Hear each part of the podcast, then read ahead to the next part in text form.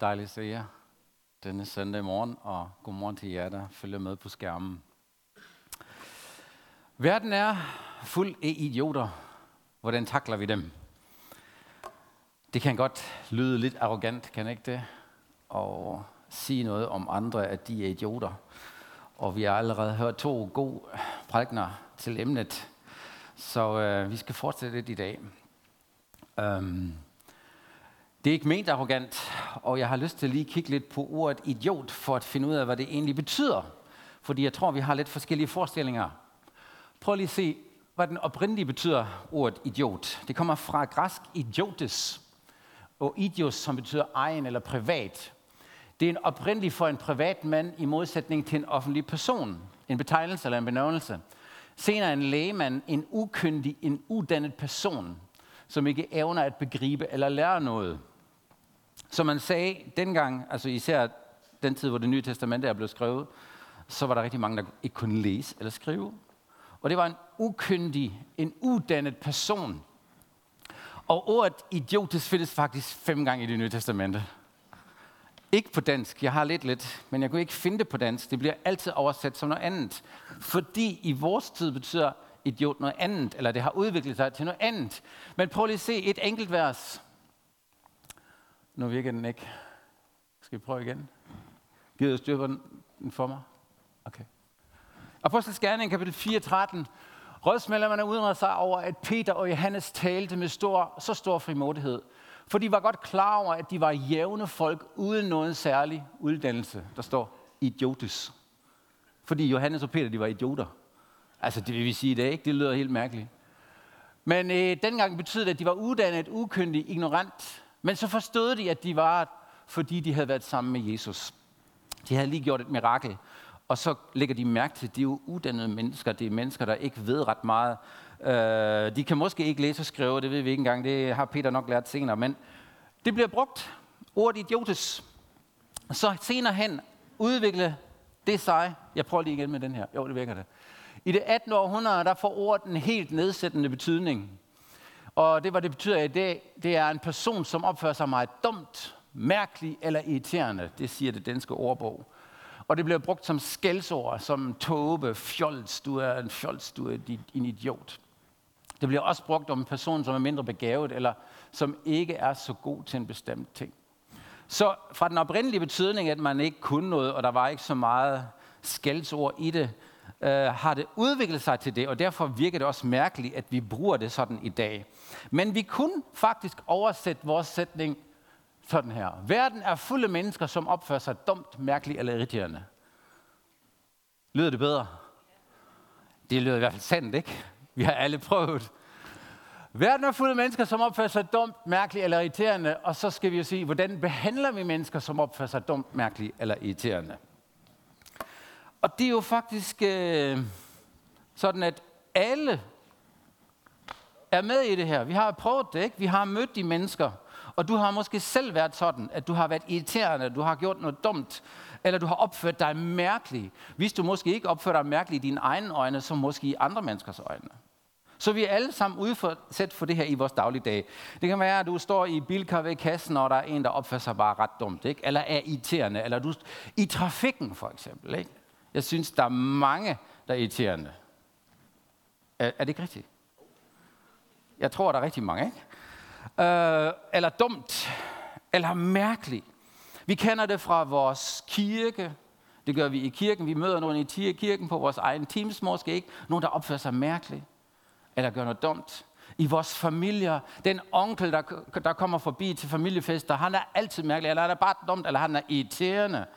Vi kender det alle sammen sådan i de nære omgangskreds, men også meget vidt omkring os, eller lidt længere ud. Og så spørgsmålet, hvad gør vi ved det? De findes, de mennesker, og vi er selv med til det en gang imellem. Så hvad gør vi ved det? Bibelen lægger i hvert fald ikke fingrene imellem, og Paulus siger, sådan har vi jo været alle sammen, men nu, efter I fulgte Jesus, hvad gør I så?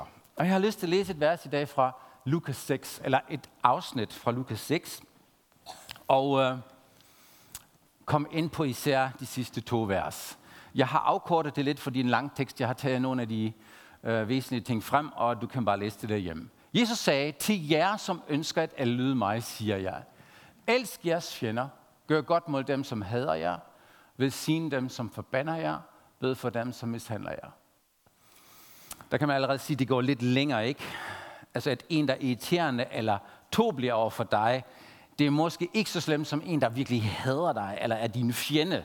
Og Jesus er går, går sådan ret meget, meget radikalt til værks egentlig. Han siger, elsk dine fjender, gør godt mod dem, der hader dig, velsign dem, som forbander jer, Be for dem, som mishandler jer. Jeg vil sige, idioter er inkluderet her. Er vi ikke enige om det?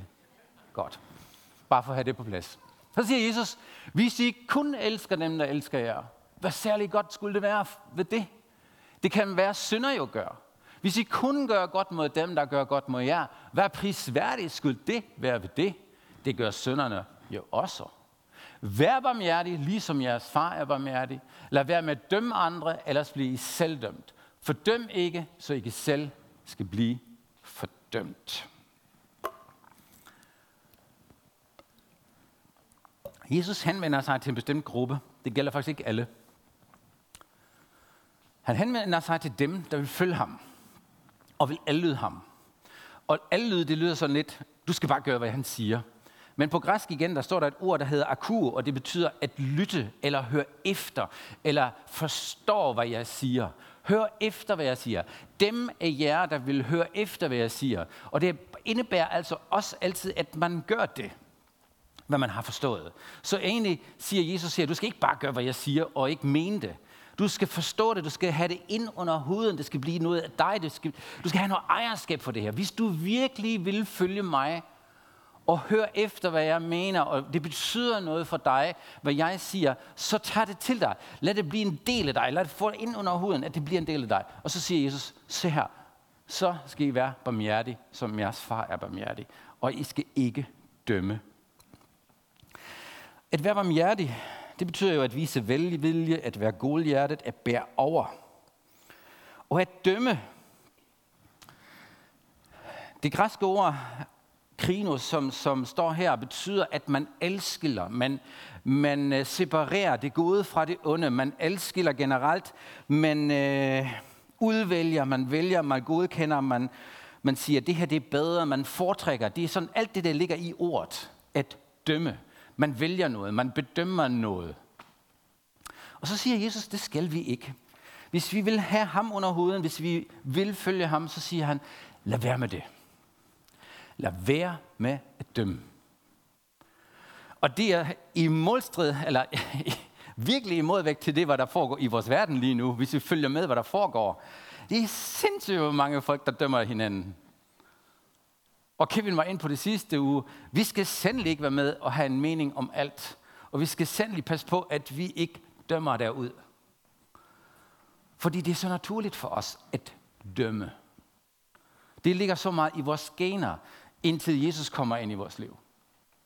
Fordi vi, vi får noget ud af det, når vi dømmer.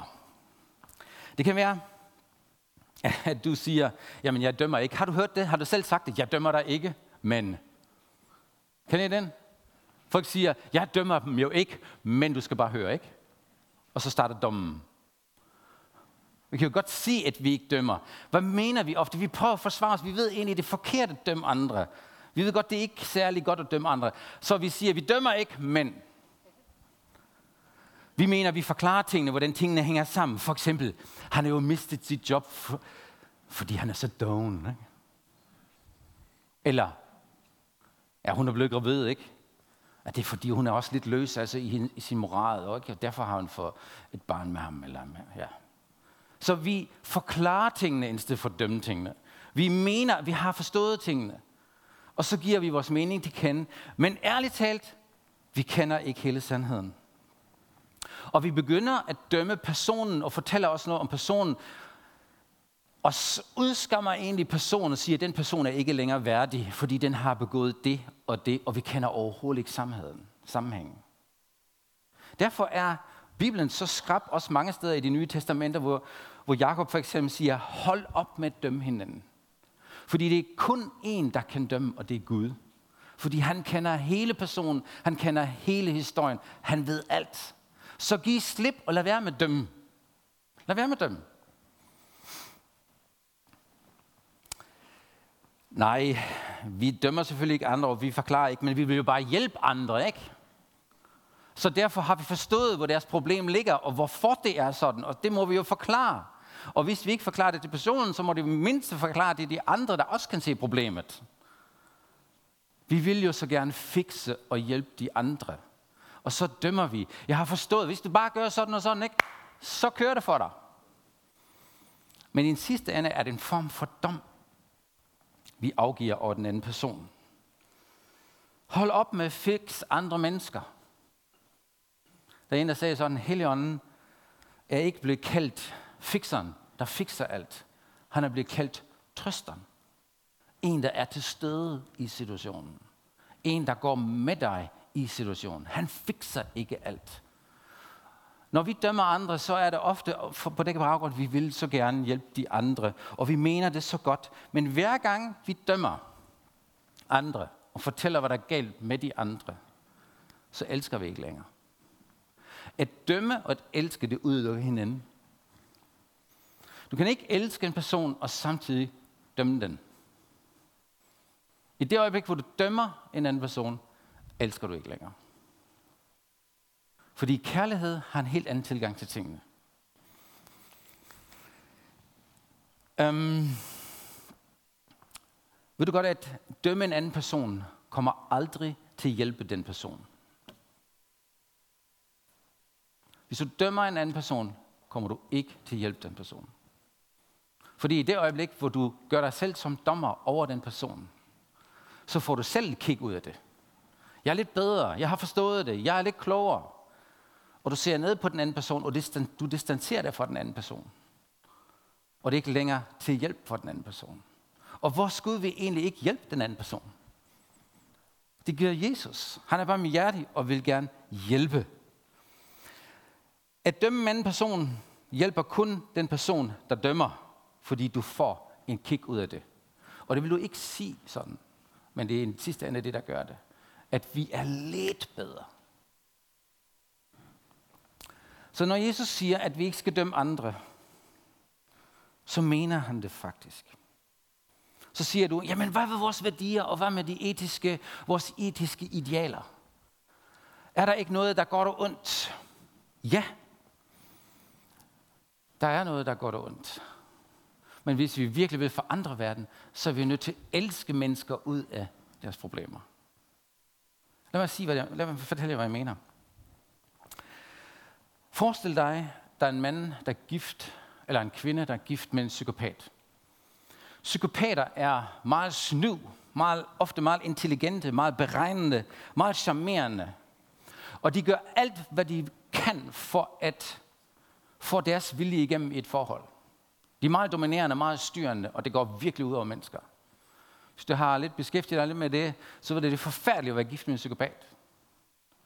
Men forestil dig, at den psykopat gør alt, hvad han kan med sin charme og sin intelligens, for at lære alle etiske regler uden af, hvad du kan lide, hvad du ikke kan lide, og så prøver han at gøre det for at styre dig. Men han elsker dig ikke. Så kan man sige, at han prøver virkelig at leve op til alle etiske idealer, men han elsker dig ikke, og det er forfærdeligt. Jeg vil hellere være gift med en person, som elsker mig, og som ikke lever op til alle etiske idealer. Fordi vi har alle sammen etiske idealer, hvad der er godt og hvad der er ondt. Men vi lever ikke selv op til det, ikke? Og kærligheden binder nogle ting sammen. Og barmhjertigheden skaber en, en, en plads, hvor du kan være, som du er, med mangel på de etiske idealer, som du ikke lever op til. Fordi kærligheden ser igennem det. Den, den, øh, kærligheden udelukker dem ikke og siger, nej, der er ikke noget rigtigt og forkert. Kærligheden har bare en helt anden tilgang til det. Og derfor siger Jesus, at vi skal ikke dømme. Når Jesus siger, at vi skal være barmhjertige, som faderen er barmhjertig, så har jeg lyst til at give et par eksempler fra det gamle testamente. Gud har helt vildt høje etiske idealer. Det er vi enige om, ikke? Han har givet de 10 bud, han har fortalt os, hvad der er rigtigt og forkert. Gud er hellig, Gud er ren, absolut god. Der er ikke noget mørk i ham, der er ikke noget ondt i ham. Så han har høje regler. Eller regler vil, man, vil jeg ikke sige det. Idealer, ikke? Det her, det er rigtigt og forkert. Og alligevel allerede i det, nye, i det gamle testamente, viser Gud en barmhjertighed, som er næsten ikke til at forstå. Giv et eksempel. Guds idé om ægteskabet, at en mand og en kvinde skal leve sammen resten af deres liv, indtil døden skiller dem af. Det er tanken i det hele gamle testamente og nye testamente, lige fra starten. Det er Guds ideal. Og så kender Gud os alligevel. Han ved, hvordan det er. Og han tillader faktisk, at vi bliver skilt. Jesus siger, på grund af vores hjertes hårdhed. Han giver muligheden for at give et skilsmissebrev. For at de kvinder, som bliver skilt fra en mand, og det var det bare sådan i den, i den uh, kultur dengang, hvis de bliver skilt fra en mand, så var de fuldstændig overladt til sig selv, og de kunne ikke sørge for sig selv. Så de skulle egentlig gifte sig igen for at være forsørget, også socialt. Så Gud i sin nåde og sin barmhjertighed siger, det er ikke idealt, men jeg elsker jer så meget. Okay, hvis det går galt, ikke, så må I også skilles, og så må I finde en vej der. Og det er ikke fordi Gud synes, skilsmisse er fantastisk. Men han bærer over og siger, se, I lever ikke op til det her ideal, men kom nu, jeg finder en vej. Og Gud finder sig i det, han bærer over med os. Og hjælper os at sende dig videre efter en skilsmisse. Det er ikke fordi Gud synes, det er godt eller fantastisk. Han kender godt smerten og bliver skilt. Men et eller andet tidspunkt i det gamle testament, der siger han faktisk om Israel, at jeg er klar til at blive skilt fra jer. Så Gud selv lægger op til en skilsmisse. Ikke? Der er barmhjertighed fra Guds side. Og han bærer over med os, selvom vi ikke lever op til, vores, til de etiske idealer. Giv mig et andet eksempel. Da Israel vil have en konge, ikke? sagde Gud, jeg er jeres konge, og jeg har været med jer hele tiden, og jeg har ledt jer. Men Israel siger, nej, vi vil have en konge. Ligesom alle de andre stater, ligesom alle dem omkring os. Og Gud siger, det er faktisk, jeg er ikke, jeg er ikke vildt med det. Jeg siger til jer, det, det, det bliver vanskeligt, det giver problemer. Men okay, hvis I vil have en konge, så får I en konge. Ikke? Og senere i profeten Hoseas, øh, Hoseas står der faktisk, der I kræver en konge, bliver faktisk vred på jer. Men jeg gav jer en konge alligevel. Og så vender Gud det til noget godt, ikke? At David bliver konge, og der er nogle gode konger, og så kommer den ultimative konge Jesus til sidst. Det viser mig bare, at Gud har nogle idealer. Men Gud kender os også bare helt fuldt ud og siger, okay, vi tager et skridt ad gangen. Når I ikke lever op til det her, når I opfører jer dumt, når I opfører jer irriterende, så bærer jeg over med jer og hjælper jer, at det kommer indefra. Jeg forandrer jer indefra og jeg går med jer. Hvis plan A ikke virker, så tager jeg plan B. Hvis plan B, plan B ikke virker, tager jeg plan C. Gud er meget barmhjertig over for os. Jeg kunne fortsætte med i det gamle testamente med sådan noget som monogami. Gud har altid tænkt, at det er en mand og en kvinde, og de er fuldstændig ligestillet. Og så begynder nogen at tage flere kvinder. Du ser faktisk ikke kun en enkelt antydning i det gamle testamente, hvor Gud han siger, at det er en god idé.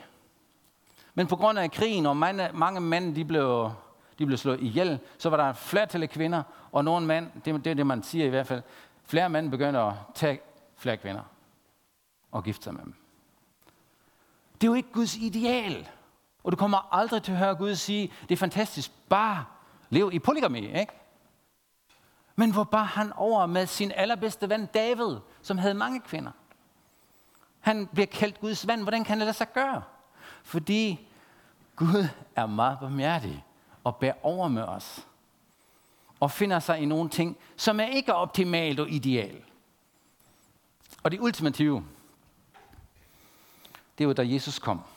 Når Jesus kommer og siger, når I ser mig, så ser jeg faderen. Prøv at se, hvordan mennesker har behandlet Jesus. Det er fuldstændig sindssygt. Han var ren, hellig, altid kærlig. Han var hverken dum irriterende eller opførte sig mærkeligt. Jo, for nogen måske ikke. De, de følte sådan. Men Jesus var det perfekte menneske. Han har ikke syndet den eneste gang. Og se, hvordan han bliver behandlet. Ikke? Han bliver svinet til. Han bliver hånet. Han bliver jaget ud af byen. Og lige inden han bliver korsfæstet, ikke? han bliver pisket, han bliver forhånet, han bliver forrådt. Alt det, Jesus oplever det på sin egen krop. Det er jo det værste, du kan opleve. Ikke? Du har ikke gjort noget, men folk behandler dig sådan. Nogen er bare idioter. dum, irriterende, mærkelig, endda helt vildt ondt. Og Jesus, han, han giver ikke igen. I alle de samtaler, du læser, læser inden i den uge, hvor Jesus han går op til korset, i den uge, ser du ikke en eneste gang, at Jesus dømmer et menneske, eller anklager et menneske. Han har en dialog med tingene, med folk. Han siger sandheden.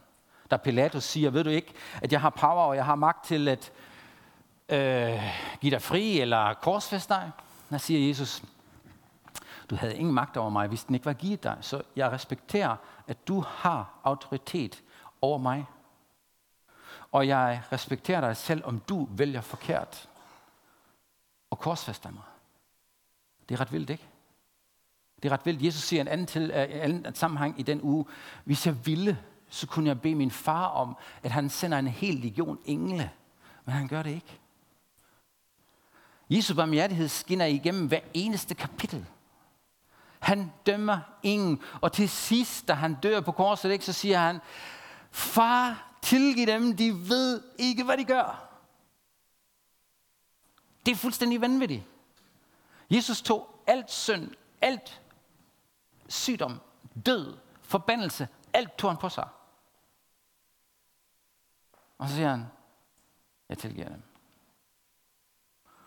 Det er faderens hjerte mod dig og mig. Og derfor siger Jesus, prøv nu her. Hvis I vil være som mig, så er nødt til at have den samme holdning.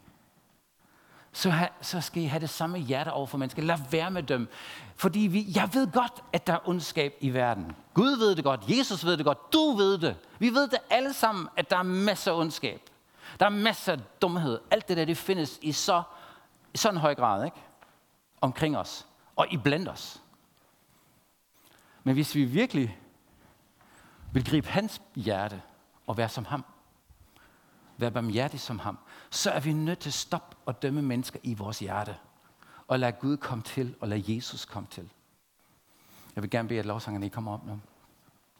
Så vi er nødt til at sige, Jesus, okay, jeg vil gerne være barmhjertig, som du er barmhjertig. Jeg modtager din barmhjertighed over for mig. Og det er en hjertesag. Det er virkelig en hjertesag. Og når Paulus siger, at Bliv fornyet i jeres tanker og sind, så ved han godt, at vi slæber masser af de her holdninger ind, selvom vi følger Jesus. Der er ingen fordømmelse, hvis du opfører dig som en idiot en gang imellem. Hvor du selv er dum og irriterende. Lad være med at fordømme dig selv. Fordi det er en del af processen. At blive fornyet i sit sind. Det er en del, hvor Jesus siger, kom nu, dem af jer, der har lyst til at høre, hvad jeg siger, og være anderledes, og bringe noget helt andet i den her verden, hvor vil det være fantastisk, hvis det bliver kendt, at kirken er det sted, hvor du ikke bliver fordømt. Vi desværre bliver kendt for, at dem, der dømmer hele tiden, det er det forkert, og det er forkert, og det er forkert. Men vi har ikke vist endnu, som, som helhed, at det i hvert fald ikke bliver meget kendt, at vi har skabt et fællesskab, hvor du ikke længere bliver dømt. Ikke? Så vi har noget at arbejde med. Og jeg vil gerne invitere jer ind i det. Vær du den første, der siger, okay, jeg vil blive som Jesus på det her område.